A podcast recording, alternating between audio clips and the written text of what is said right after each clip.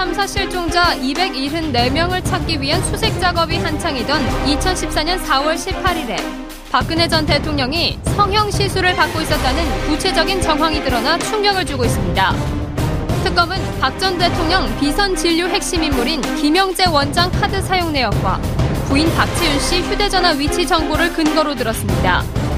김 원장은 4월 18일에 청와대 인근 커피 전문점에서 자신 명의의 신용카드로 결제했고 청와대 관계자를 만나 함께 청와대로 이동했다고 특검은 추정.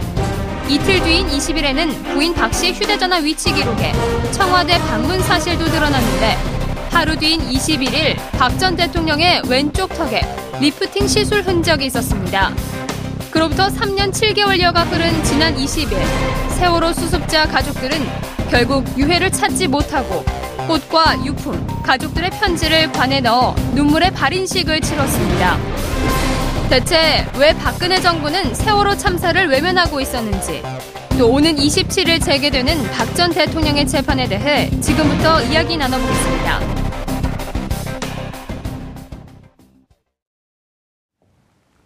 정봉주 품격시대 두 번째 주제, 좀 화나는 주제죠.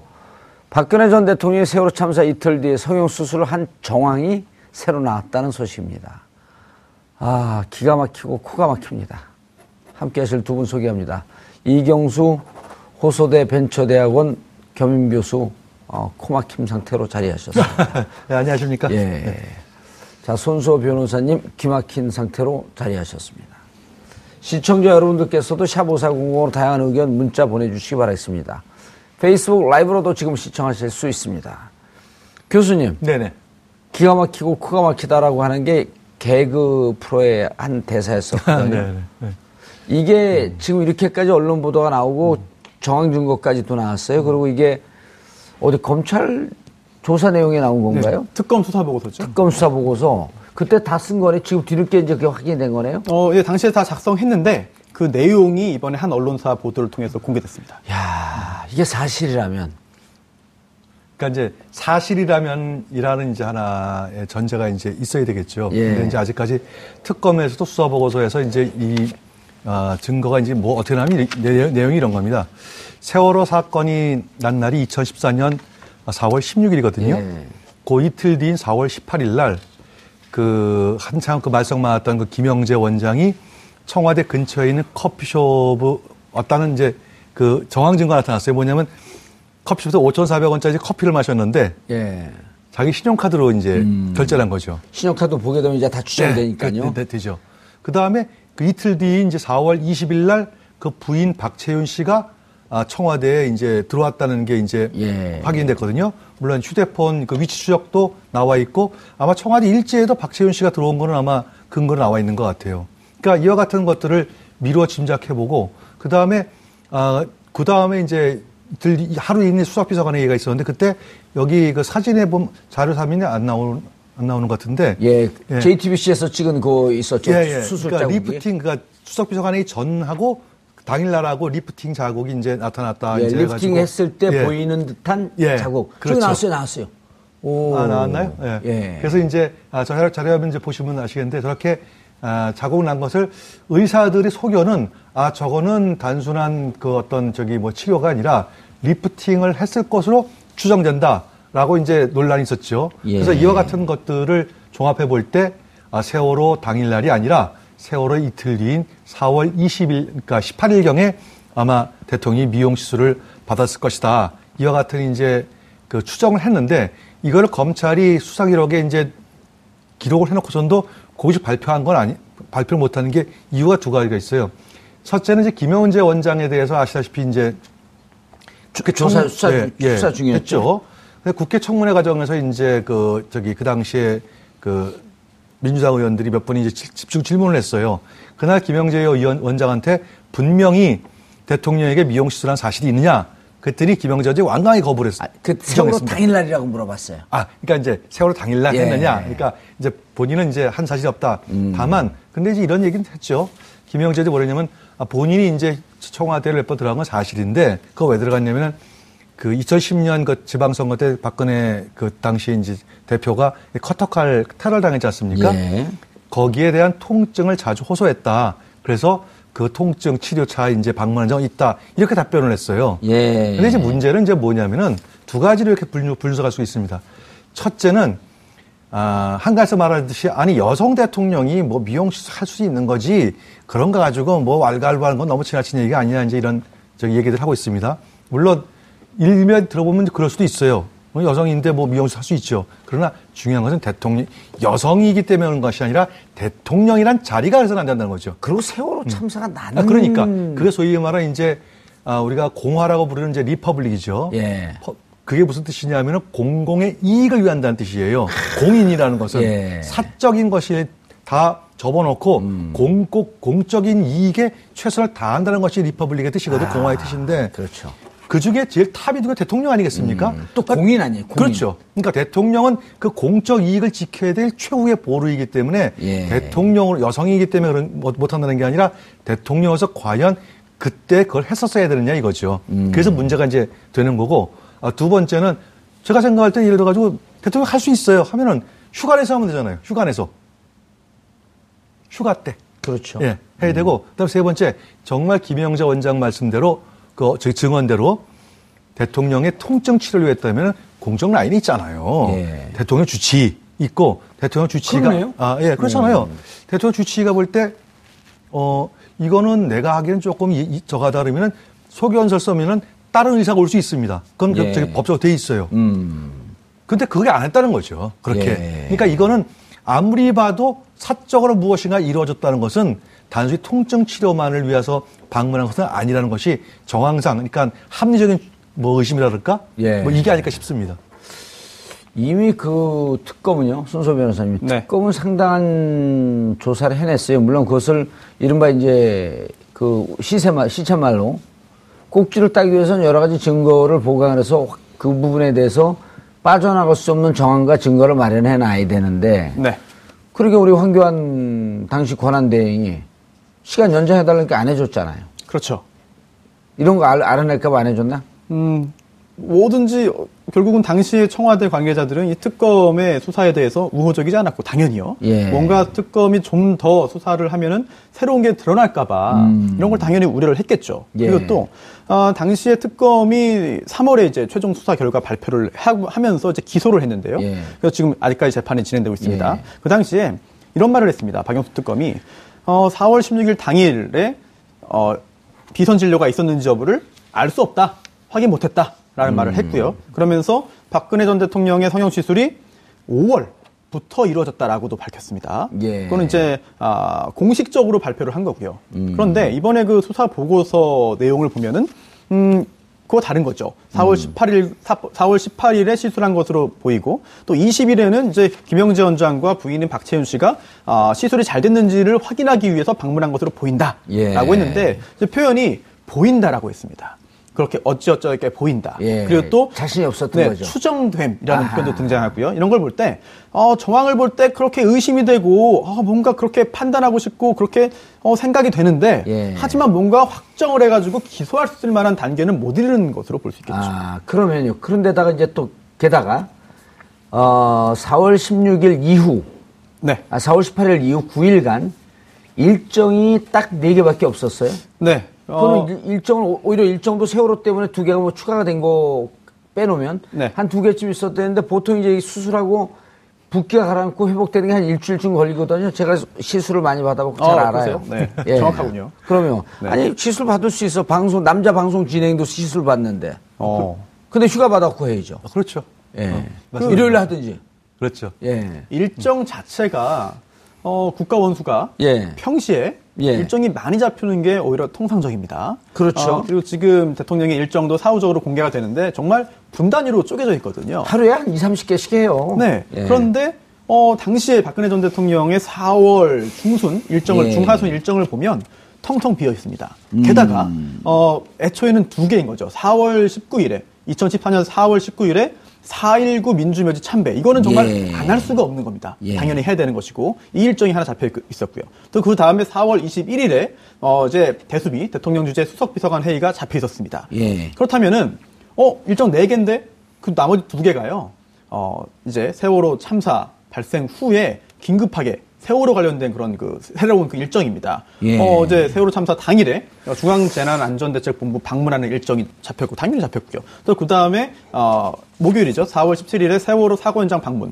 이 두 개가 원래 없던 건데 들어간 거예요. 그렇다면은 애초에 청와대, 애초에 박근혜 전 대통령의 일정에 따르면은 이거 아무것도 없고 4월 19일에 참배하고 예. 4월 21일에 회의 일정하고 그 다음에 또 22일부터 24일까지도 일정이 없습니다.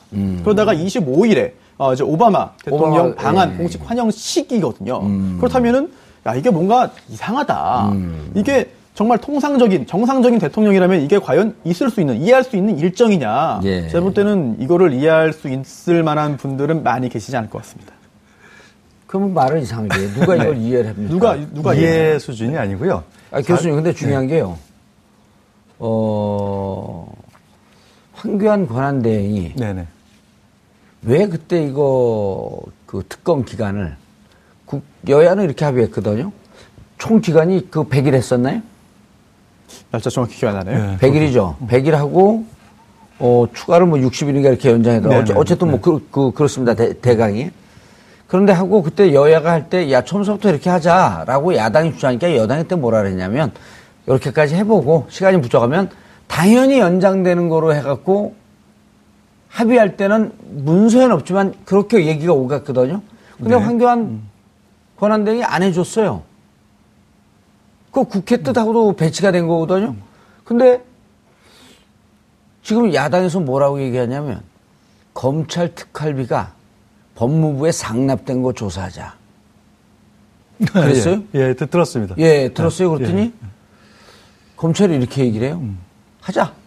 아주 이게 가당치다는 얘기인데 하자. 그럼 하면은 박근혜 대통령 시절 2년 3개월 동안 법무부 장관 한 사람이 누군지 아냐? 황교안 총리였다. 아, 예. 그분 제일 많이 수사해야 된다. 하겠냐? 그렇겠죠. 그럼 수사하고 들었고 왜 그때 연장 안 해줬냐? 이것도 조사해야 되겠죠.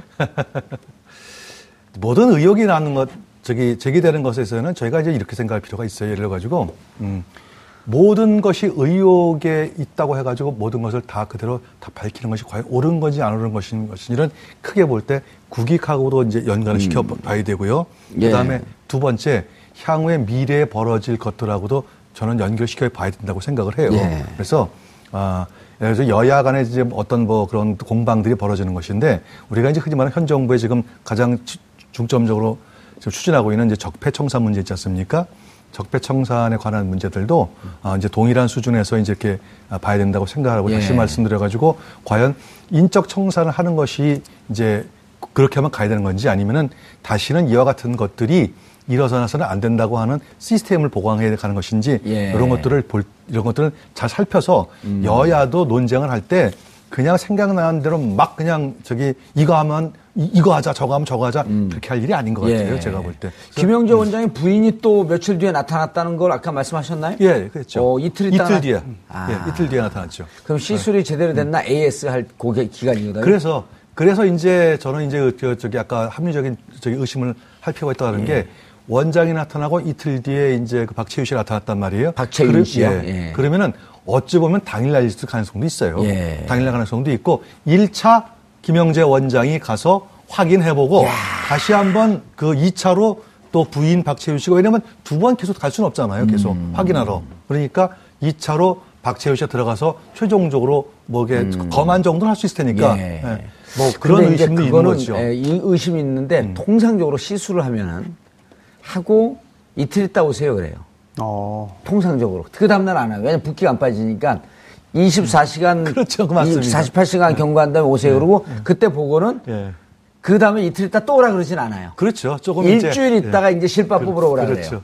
그래서 박채윤 씨가 나타난 건 또 AS를 또 보려고 한 건 아니고 제가 보기엔 18일날 시술했을 가능성이 높아요. 아, 그런가? 예, 18일날 보고 한 번 정도만 그 상처를 봅니다. 두 번씩 이렇게 보진 않아요. 아, 대통령이기 때문에. 대통령하고 같이 보면 안 되죠. 그러니까 16일에 수술 받았다. 그렇죠. 왜냐면 더군다나 안면이잖아요. 안면 같은 경우에는 혹시라도 부을 수도 있고 티가 날 수도 있고 하는 걸 할 수도 있죠. 특검, 그러니까, 특검이 아니, 이 안면 수사하고 난 다음에 나중에 김영재 조사, 검찰 수사 받을 때 안면 딱 까고 거짓말 하잖아요. 네. 안면 몰수한 그 사람들이 굉장히 많죠. 예. 그런데 김영재 원장 같은 경우에는 지금 계속해서 의심을 좀 자아내고 알겠습니다. 김영재 원장으로 넘어가기 전에 방금 속보가 떴습니다. 법원 문학의 황태자 차은택 1심 징역 3년 실형. 지금 법정 구속되어 있는 상태죠. 네. 징역 3년. 차은택 제목이 뭐 있었죠? 일단 그 광고회사죠. 포레카의 지분을 이제 강탈하려고 시도했다라고 하는 점. 그리고 또 KT죠. 그 광고를 달라라고 해서 이제 그 압력을 행사했다는 거가 있고요. 그리고 또 제목은 뭐죠? 그게? 그 공갈 강요, 네, 공갈 강요. 네, 등이 있고요. 또 자금 세탁에도 관여했다라고 하는 그런 그 혐의가 있는데요. 검찰은 징역 5년형을 구형을 했습니다. 예. 그런데 이번에 징역 3년형이 1심에서 선고가 됐고요. 예.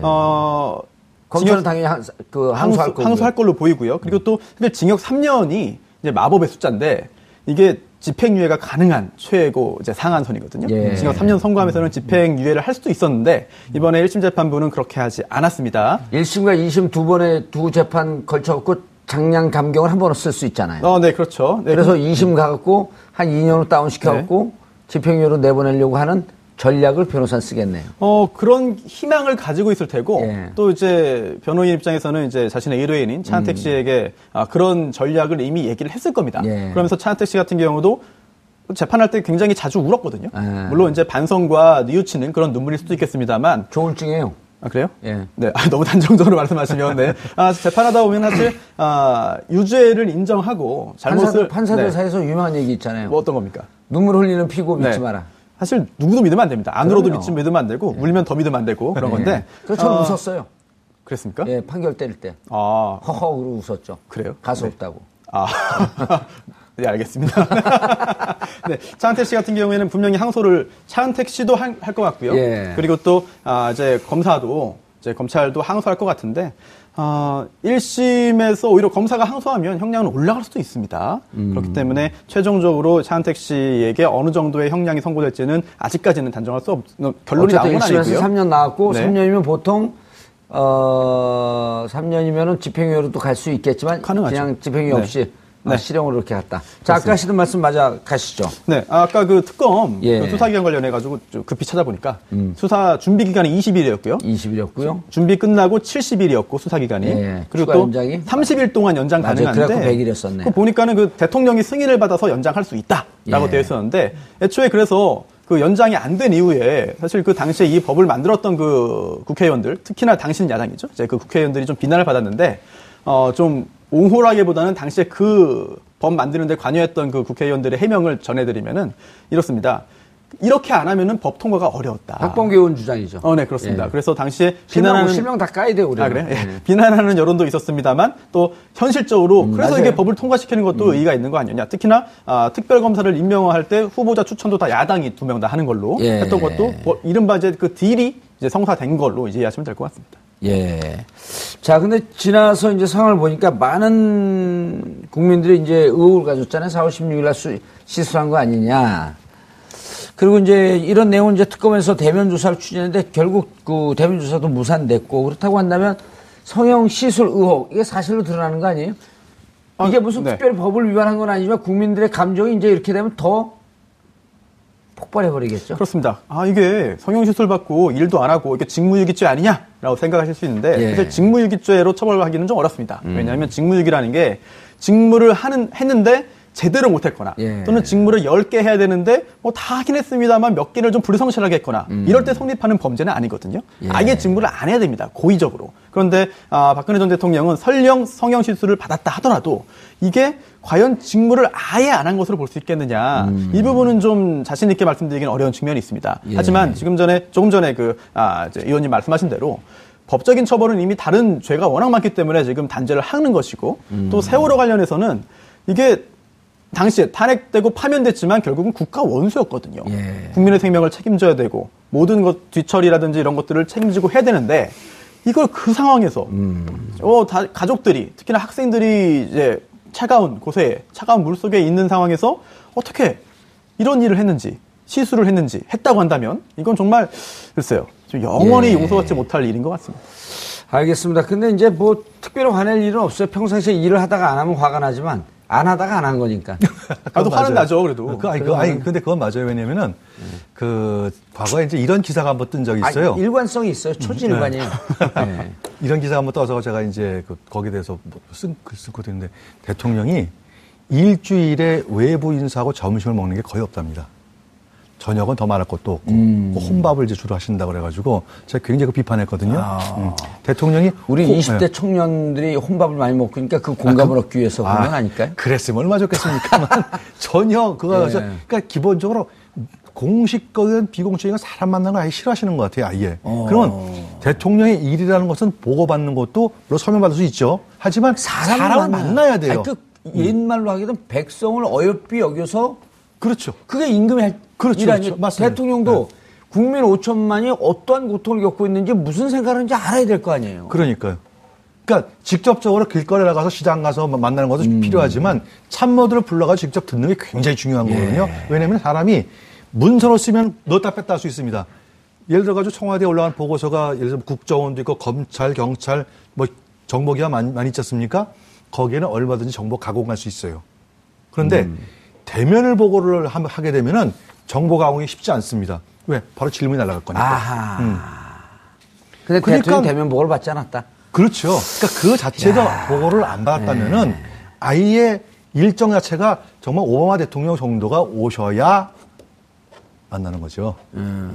그 후에는 거의 안 했으니까 어떻게 보면 참 초지일관 일을 안 하셨다고 볼 수 있죠. 초지일관. 알겠습니다. 대통령 재판 42일 만에 재개되는데요. 박근혜 전 대통령이죠. 이제 박근혜 피고인이라고. 피고인이죠. 피고인 박근혜를 부르는 게 더 낫지 않나요? 뭐 전 대통령이기도 하지만 피고인이기도 하죠. 아니, 전 대통령인데 탄핵됐으니까 전 대통령 맞네요. 근데 이제 이렇게 세월호 참사 때 시술 받은 것까지 얘기하니까 전 대통령이라 부르고 싶지도 않네요. 부르고 싶지 않은 마음 저도 있습니다만 방송이라 어쩔 수 없이. 어쩔 수 없지 않아요. 듣는 사람이 이상해요. 그럼 듣는 사람 감정에 충실해야죠. 금방 그랬잖아요. 대면 보고하듯이 감정에 충실하고 직접 알아야 된다. 그래요? 박근혜 그러면... 피고인. 예, 그렇게 부르세요. 안 그러면 방송 끝내고 보낼 거예요. 그냥. 박근혜 피고인. 예, 박근혜 피고인 재판이 42일 만에 재개됐습니다. 네, 재개되죠 이제. 재개될 건데. 지금 현재 변호인들이 다 사퇴한 후에 지금 국선 변호인이 선정이 되어 있는 상태입니다. 5명이 이제 기록 검토를 다 했는데 제대로 재판이 될지 좀 의문입니다. 박근혜 피고인이 피고인 박근혜 씨가 재판에 안 나올 수도 있습니다. 안 나올 가능성이 더 높죠? 네, 안 나오지 않을까 싶어요. 근데 안 나올 경우에 사실은 데리고 나와야 되는데 데리고 나와야 돼요? 네, 데리고 나와야죠. 그런데 그래도 끝까지 이제 데리고 나오는 게 여의치 않을 경우에는 사실 피고인이 출석하지 않아도 재판을 진행할 수는 있습니다. 아, 걸석 재판? 네, 그렇습니다. 자리를 비워놓은 상태로 피고인 없이 재판을 진행할 수가 있는 상태이고 심지어 쭉 재판 진행해서 선고까지 가능도 해요. 게다가 재판에 이제 그 피고인의 출석권이라고 형사소송법에 규정되어 있는데요. 재판에 출석할 수 있는 건 피고인의 권리입니다. 그러한 권리를 피고인이 스스로 버렸기 때문에 그런 상황이라고 한다면 여러 차례 기회를 주면서 나와라, 나와서 자신의 권리를 위해서 해라라고 하지만 그거를 스스로 버렸을 경우에는 어찌 보면 피고인을 나오라고 하는 것은 본인의 방어권을 행사하는 거 아니에요? 그렇습니다. 출석권입니다. 출석할 수 있는 권리를 가지고 있는 건데 그 권리를 스스로 포기한 거죠. 포기할 걸로 보입니다. 포기할 걸로 보이다. 포기해도 상관없습니다. 자, 그럼 상관없어요? 네. 그럼요. 그래도 재판은 진행되는 거니까. 자, 추가될 지금 현재가 혐의는 18가지. 워낙 많아가지고 일일이 기억이 안 되네요. 기억할 필요 없어요. 죄목은 5가지. 근데 이제 거기 문제는 뭐냐? 가장 컸던 게 이제 삼성. 그렇죠. 삼성 뇌물죄였었죠. 그리고 뇌물 공유자가 이미 5년형을 받았고. 그렇다고 한다면 뇌물 수뢰는 10년 이상. 여기가 되는데 이제 지금 추가되는 게 뭐냐면 국고 손실. 아, 국정원 그 특활비. 국고 손실, 국정원 뇌물 이 2개가 추가되는 순간 이제 이른바 이제 빼박이. 국고 손실 특가법상 제5조 5억이 넘게 되면 10년 이상 무기징역까지. 그렇죠. 그렇죠. 근데 이제 아직은 그 국정원 전 박정희 그러니까 박근혜 정부 시절에 3명의 국정원장이 이제 2분은 이제 구속됐죠. 예, 이병호는 지금 기다리고 있고요. 이제 대기 중이고. 아마 근데 그분들도 이제 재판을 이제 받아봐야 될 것 같습니다. 이래가지고 이제 이재만 안봉근이 돈을 모아서 특활비를 받아서 줬다. 박근혜 대통령이 직접 줬다. 안봉근이 받아서 이재만이한테 묶어서 이재만이가 박근혜 피고인을 줬다. 이렇게 얘기하고 있잖아요. 그렇죠. 그럼 빼박이 아니에요? 저는 이제 이걸 생각하는 거예요. 역대로 이제 청와대 이제 대통령이 소위 말해서 고도의 통치행위를 하고 이제 하는 거, 이 부분이 있거든요. 통치행위라는 부분이 있습니다. 그 통치행위는 관행이지만 헌법을 연구한 학자들한테 하면 통치행위라고 하는 건 헌법이 그러니까 없기 때문에. 물론 맞습니다. 헌법상에 통치행위는 없어요. 이건 정치학 용어예요. 그러니까 전 정치학자니까 통치행위를 할 수 있는 거죠. 그러니까 통치행위라는 게 있고 그 통치행위를 함에 있어가지고 필요한 이제 경비가 있을 텐데 그때 그 경비들은 청와대에서는 전부 다 저기 증빙 자료를 제출해야 됩니다. 그런데 통치행위라고 해서 꼭 증빙 서류를 할 수가 없는 부분에 대해서는 자금을 그동안에 이제 관행적으로 국정원 특수활동비를 일부 저기 갖다가 쓴 거는 이제 사실이거든요. 물론 이제 모든 정부가 그랬다는 거 아닙니다. 일부 정부에서 그런 것들이 과거에 있던 것이 이제 관행으로 사실 되었고 아마 박근혜 대통령도 자기 아버지인 박정희 대통령 시절에 그 당시에 중앙정보부죠. 중앙정보부에서 특수활동비를 갖다가 쓴 걸 아마 본인도 그걸 봤을 거예요. 그러니까 아무런 그거 없이, 아무런 뭐 의식 없이, 야, 그 옛날에 우리 아버지 때도 썼으니까 그거 좀 갖고 와봐. 그러면 그렇죠. 이제 가서, 뭐, 안봉근이나 뭐 이재만이 신부름꾼이니까, 물론 중간에 이제 떡장수가 떡만 만지다가 떡국을 묻었는지 안 묻었는지 그건 모르겠지만 어쨌든 매월, 그러니까 2014년도부터 그 탄핵당하기 전까지 매월 한 5천만 원에서 한 1억 정도를 갖다가 이제 이렇게 갖다 썼다 그래요. 그렇죠. 근데 문제는, 좋습니다. 그럴 수 있다고 보고, 다만, 그럴 수 없어요. 아니, 그러니까 100번 양보해서 통치행위를 하기 위한 하나의 방패였다고 치더라도, 그 부분을 과연 정당하게 집행했느냐 하는 부분은 별개로 봐야 된다는 얘기죠. 그래가지고, 옷값 줬다. 뭐, 성형수술비, 시술비 줬다. 이거 문제 아니겠어요? 이거 통치행위가 상관없는 거잖아요. 이건 사적인 용도고. 최근에 디스크 치료, 디스크 판정 받는데, 그 돈을 유영아 변호사가 냈다는 거 아니에요? 300만 원을? 아, 240만 원? 230만 원. 네, 성모병원에 가서 제 병원비. 그거는 뭐 저는 이해할 수 있습니다. 그거는. 왜냐면. 아니죠. 예를 들었고 이런 거예요. 그거는 뭐 유영아 변호사 개인적인 돈을 냈으면 문제가 없겠지만, 그 뭐 한 230만 원이니까 그걸 뇌물로 보기에도 또 이제 미약하지만, 문제는 특활비 이런 것으로 야, 아무도 지금 내 주위에 없으니 특활비를 유영한 그 변호사에게 계속 주고 있었을지도 모른다는 얘기예요. 그래서 그 부분 앞 단계로 지금 검찰에서는 이제 최순실 씨를 그 부분과 관련해 가지고 소환해서 조사를 하려고 하는데 아마 잘 안 되는 것 같아요. 왜냐하면은 예를 들어 가지고 그게 사적 용도로 쓰여 있다고 하면은 사적 용도에 대한 그 소위 말하는 비자금이라고 할 수 있겠죠. 그 비자금을 가장 관리했을 가능성이 높은 사람이 누구냐? 최순실이다.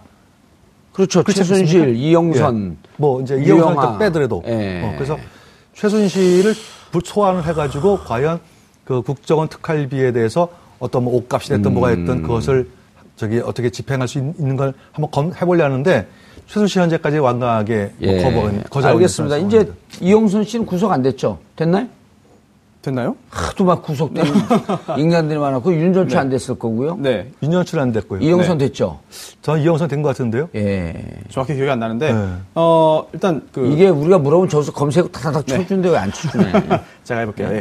그 좀 전에 정치학에서 또 보시는 관점으로 통치행위를 말씀해 주셨으니까 또 법적인 그런 관점에서 없죠. 통치행위가 법적으로는 통치행위라는 개념은 지금 현재 헌법재판소와 대법원이 인정을 합니다. 개념 자체는 인정을 해요. 하지만 계속해서 통치행위 개념을 좀 좁게 인정하는 그런 추세이고요. 그리고 통치행위는 인정하지만 통치행위라고 해서 무조건적으로 면책되는 건 아니다. 불법행위는 처벌을 받아야 되잖아요. 당연합니다. 그래서 두 가지 기억이 나는데요. 첫 번째로는 김영삼 대통령 시절에 이제 금융실명제 그걸 했지 않습니까? 그때 그 긴급재정경제 명령을 통해서 한 건데 이게 통치행위다라고 이제 그 반박을 했습니다만 주장을 했습니다만 통치행위 인정한다. 하지만 그걸 통해서 국민의 재산권, 기본권이 침해됐는지를 판단해야 된다라고 해서 헌법재판소가 본안 판단에 들어간 바가 있고요. 또 하나 대북 송금 사건이 있습니다. 대북 송금 사건에서 이제 남북 정상회담을 여는 것 자체는 통치행위 인정한다. 그거는 건드릴 수 없다. 하지만 그 과정에서 돈을 보낸 행위, 송금한 행위는 당연히 사법적인 심사가 가능하다라고 본 바 있기 때문에 통치행위 그 개념을 사법적으로 인정한다 하더라도 그와 관련된 모든 게 다 면책되는 건 아니거든요. 범법행위가 관여되어 있다면 그 부분에 있어서는 당연히 단죄가 가능합니다. 아니 근데 이제 지금 보니까 이영선 씨가 지난 6월에 1심에서 징역 1년 선고를 받고 그 전까지는 불구속 재판을 받고 있다가 네. 법정 구속이 됐어요. 아, 그랬나요? 예, 네. 기억나시죠? 법정 네. 구속이 됐는데 그럼 이영선 이 행정관을 불러서 네. 지금 이제 문제는 뭐냐면 이렇게 특활비 받은 거를 도대체 자 이병호 원장도 특활비를 직접 대통령이 줬다 그랬잖아요. 네. 그랬어요. 달라고 해서 줬다. 네. 네. 그다음에 안봉근 이재만 직접 대통령이 줬다. 자 그러면 근데 이영선 옷값도 대납했다고 최순실이 하고 있고 그러면 실질적으로 누구를 통해서 최순실한테 만약 특활비가 들어갔다고 한다면 혹은 유영아 변호사에게 들어갔다고 한다면 이영선은 이제 소환을 해야 될 거 아니에요? 하지 않았을까요? 예? 하지 않았을까요? 이 부분에 대해서 특활비 이제 나오기 시작한대요? 네, 그런가요? 예, 특활비 본 수업이 끝난 다음에 특별 활동을 해요. 아, 네. 네. 사실 이 특활비가 현찰이기 때문에 관련자들이 입을 열지 않으면 용처라든지 붙여진 걸 확인하는 게 쉽지는 않습니다. 헌재할 때 그 변호사도 한 20명 가까운 변호사 다 현찰로 줬다는 거 아니에요? 그렇습니다. 그 부분도 현찰로 수입료 받아본 적 있어요? 가끔 있습니다. 20년 전에요? 네, 그때는 제가 변호사가 아니었고 최근도 가끔 있긴 한데 그런 경우에는 그거를 이제 보통 그렇게 거래를 하는 거를 이제 몸에 익어서 익숙하신 분들이 있고. 아니면은 뭔가 또 특별한 사정이 있는 경우도 있고 그렇죠. 이런 분들이죠. 부동산 사기로 기소된 사람들이 의뢰할 때 이럴 때는 좀 현찰로 가져오죠. 왜냐면 수상한 돈들이니까. 최근에 이런 것도 있죠. 이제 그 불법 토토 이런 거 스포츠 도박 사이트 운영하는 그런 업자들이 이제 추적을 당하면서 도망다니면서 이제 배낭에 현금을 갖고 다닙니다. 네, 그래서 또 되게 5만 원짜리를요? 남루하게 와가지고 그래서 별로 사정이 별로 안 좋을 줄 알고 수임료를 굉장히 좀 낮게 불렀더니. 바로 가방에서 꺼내줘가지고 좀 더 세게 부를 거 그랬다 하는 그런 생각을 한 적도 있죠. 가방을 뺐지 그랬어요. 네?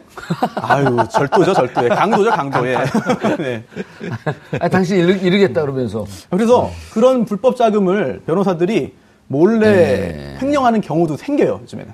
근데 그런 경우도 불법 자금이지만 횡령죄로 처벌받는다는 대법원 판결이 지난주에 나왔습니다. 그런데 이게. 옷값, 진료비, 특활비가 일단 들어간 것 자체가 뇌물 아니에요? 뇌물이라고 아직 단정하기 어려운데 왜냐하면 뇌물은 그 대가성이 있어야 되는데요. 아 임명권자인데요, 무조건 대가성인 거죠. 임명권자 아니에요. 임명권자에게 예를 들어갖고 여기 그 방송의 PD가 사장한테 돈을 갖다 줬다 그럼 사장이 임명권자 아니에요, PD. 그럼 그건 뭐냐면 암묵적으로 나 잘라지 말고 오랫동안 잘 데리고 있어주세요. 방송국에 특활비 있나요? 특활비요? 네. 여기 특별활동 있죠. 저 밑에 내갖고 운동하는 특별활동. 판공비는 있겠죠? 그건 살짝만 좀. 예를 들어가지고 이제 반드시 저는 이걸 뇌물로 보진 않습니다. 이걸 이제 왜냐면 관행적으로. 박근혜 대통령 찍었어요? 아니요. 관행적으로 이제 저희 국정원장 정도 되면 이제 과거에 그 국정원이 어떤 활동했다는 걸 이제 업무보고를 받거든요. 그러면은 예를 들어가지고 국정원에서 일정 부분은 청와대에서 어떤 뭐 목적이 있으면은 통치 비용으로 좀 원하는 게 있습니다라고 얘기하면은 다 줘라 하고 이제 그분들도 그거를 이게 법으로 내가 뇌물이라고 해서 줬다면은 아마 저분들이 그렇게 저거 안 했을 거예요. 근데 결과를 두고 보니까 이거 잘못됐구나라고 생각하는 거지 관행적으로 이렇게 주니까 준 거예요. 줄줄줄. 아니, 근데 교수님 뭐냐면 이것을 이현수 실장이 갖다 줬는데 CCTV가 없는 데서. 그리고 으슥한 데서 1대1로 만나고 직접이요. 이럴 때는 이게 불법 돈이라고 하는 걸 불법 행위라고 하는 걸 다 인식을 하고 한 거 아니에요? 당연하죠. 그게 공식적인 비용은 아니니까. 공식적인 비용은 아니니까 비공식 비용이니까 이제 그랬을 거라 보여지는데 국정원장들이 생각할 때는 이것이 관행이라고 생각을 했지 뇌물이라고 생각하지는 않았을 거예요. 만약에 뇌물이라고 생각했으면 정말 대한민국 나라도 아니죠, 정말. 그렇죠. 그래서 플래카드 이게 나라냐. 아니, 그러니까 제가 볼 때는 뇌물로 그분들은 인식을 안 했을 것이다. 뇌물이라고. 다만 이제 관행적으로 이러한 일이 있으니까 뭔가 해도 되는데 뭔가 이게 공식 비용은 아니고 비공식 비용이니까 했고 그다음에 아까 이영선 말씀하시잖아요. 제가 볼 때는 제가 이렇게 추론해 보면 시스템이 이렇습니다. 이 돈이 건너가고 그런 것들 되는 것은 적어도 이재만이나 안봉근 정도지. 이영선 행정관이 거기 낄 자리는 없었을 거예요 아마. 그래서 그것이 가게 되면은 최소한도 받아온 사람을 통해 가지고 딴 데 써도 써지. 저는 약간 견해가 틀려? 약간 다른데요. 저는 오히려 예측했어요. 네, 의원님하고 좀 비슷합니다. 그래서 대가성이 의원님이 어디 있어요 여기? 정 의원님, 정전 의원님. 저는 이제 정 MC. 네, MC의 의견과 좀 비슷한데요. 대가성이 반드시 필요합니다. 그런데 검찰이 이번 사건 수사에서 대가성이 인정된다라고 판단을 해서 기소할 걸로 보여요. 아, 네, 일단 뇌물이네. 네, 그러니까요. 그래서 법원의 판단을 받을 것 같습니다. 왜냐하면 대가성이 지금 단계에서 100% 인정된다라고 저도 사실은 그렇게 확신할 수는 없거든요. 하지만 이런 이 정도 행위의 대가성이 인정될지 여부는 법원의 판단을 받아봐야지 검찰에서 대가성 없을 것 같아요. 자신 없어요. 기소 안 해버린다면은 이건 오히려 검찰의 직무를 제대로 하지 않은 것으로 보이고요. 그렇죠. 그리고 또 무지, 무지는 법적으로 볼 때는 용서받을 수가 없습니다. 무지는 면책 사유가 아니다. 그렇습니다. 무지는 오히려 이런 고위직에 있었던 사람들의 무지는 오히려 처벌 사유가 되는 것이죠. 그렇죠. 고위직에 있으면서. 네. 그것도 몰랐어? 그리고 무지라고 하는 것도 변명이, 사후적인 변명이지 다 알고 있을 겁니다. 뭘 몰랐겠습니까? 다 아니까 그렇게 몰래 숨어서 했겠죠. 그래서 뇌물죄로 기소할 것 같다. 기소할 가능성이 높아 보여요. 뇌물죄면 국고손실까지 네. 같이 들어가잖아요. 그럴 가능성도 있죠. 예. 뇌물보다 국고손실이 더 크잖아요. 꼭 그렇진 않고요. 액수가 크면 사실 그 최고 형량은 무기징역까지 가는 거니까. 똑같아요. 예, 예. 네. 법정 최고형은 액수에 따라서. 뇌물이 더 크네. 뇌물이 1억이 넘을 경우에는. 네. 1억이 넘을 경우에는 무기징역까지 가능하죠. 법정 무기징역까지 가능하니까. 아니, 그건 국고손실. 5억은 국고손실. 어쨌든 1억이든 5억이든 이게 지금 뭐 40억이다 70억이다 막 그렇죠. 눈덩이처럼 늘어나잖아요. 아니, 매월 5천에서 1억이니까. 매월. 네, 매월. 예.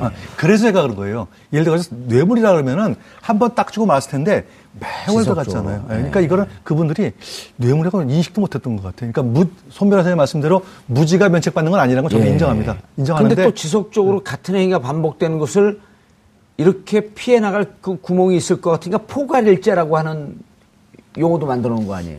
포괄적 뇌물죄? 포괄일죄는 이제 그 죄수론에 나오는 건데 이번 경우랑은 뭐 딱 맞다떨어지지는 않는 것 같고요. 아니면은 뇌물을 주고받는 게 여러 차례 있으면은 그건 여러 번의 죄를 범한 거죠. 네. 알겠습니다. 수고하셨습니다. 두 분 인사하십니다. 끝났어요. 예. 자, 10월 20일 수요일 정봉주 품격 시대 마치겠습니다. 감사합니다.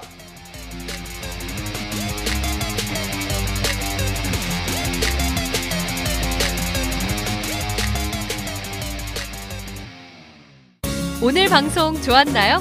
방송에 대한 응원 이렇게 표현해주세요. 다운로드하기, 댓글 달기, 구독하기, 하트 주기. 저 좋은 방송을 위해 응원해주세요. 다운로드하기, 댓글 달기, 구독하기, 하트 주기. 기억하셨죠?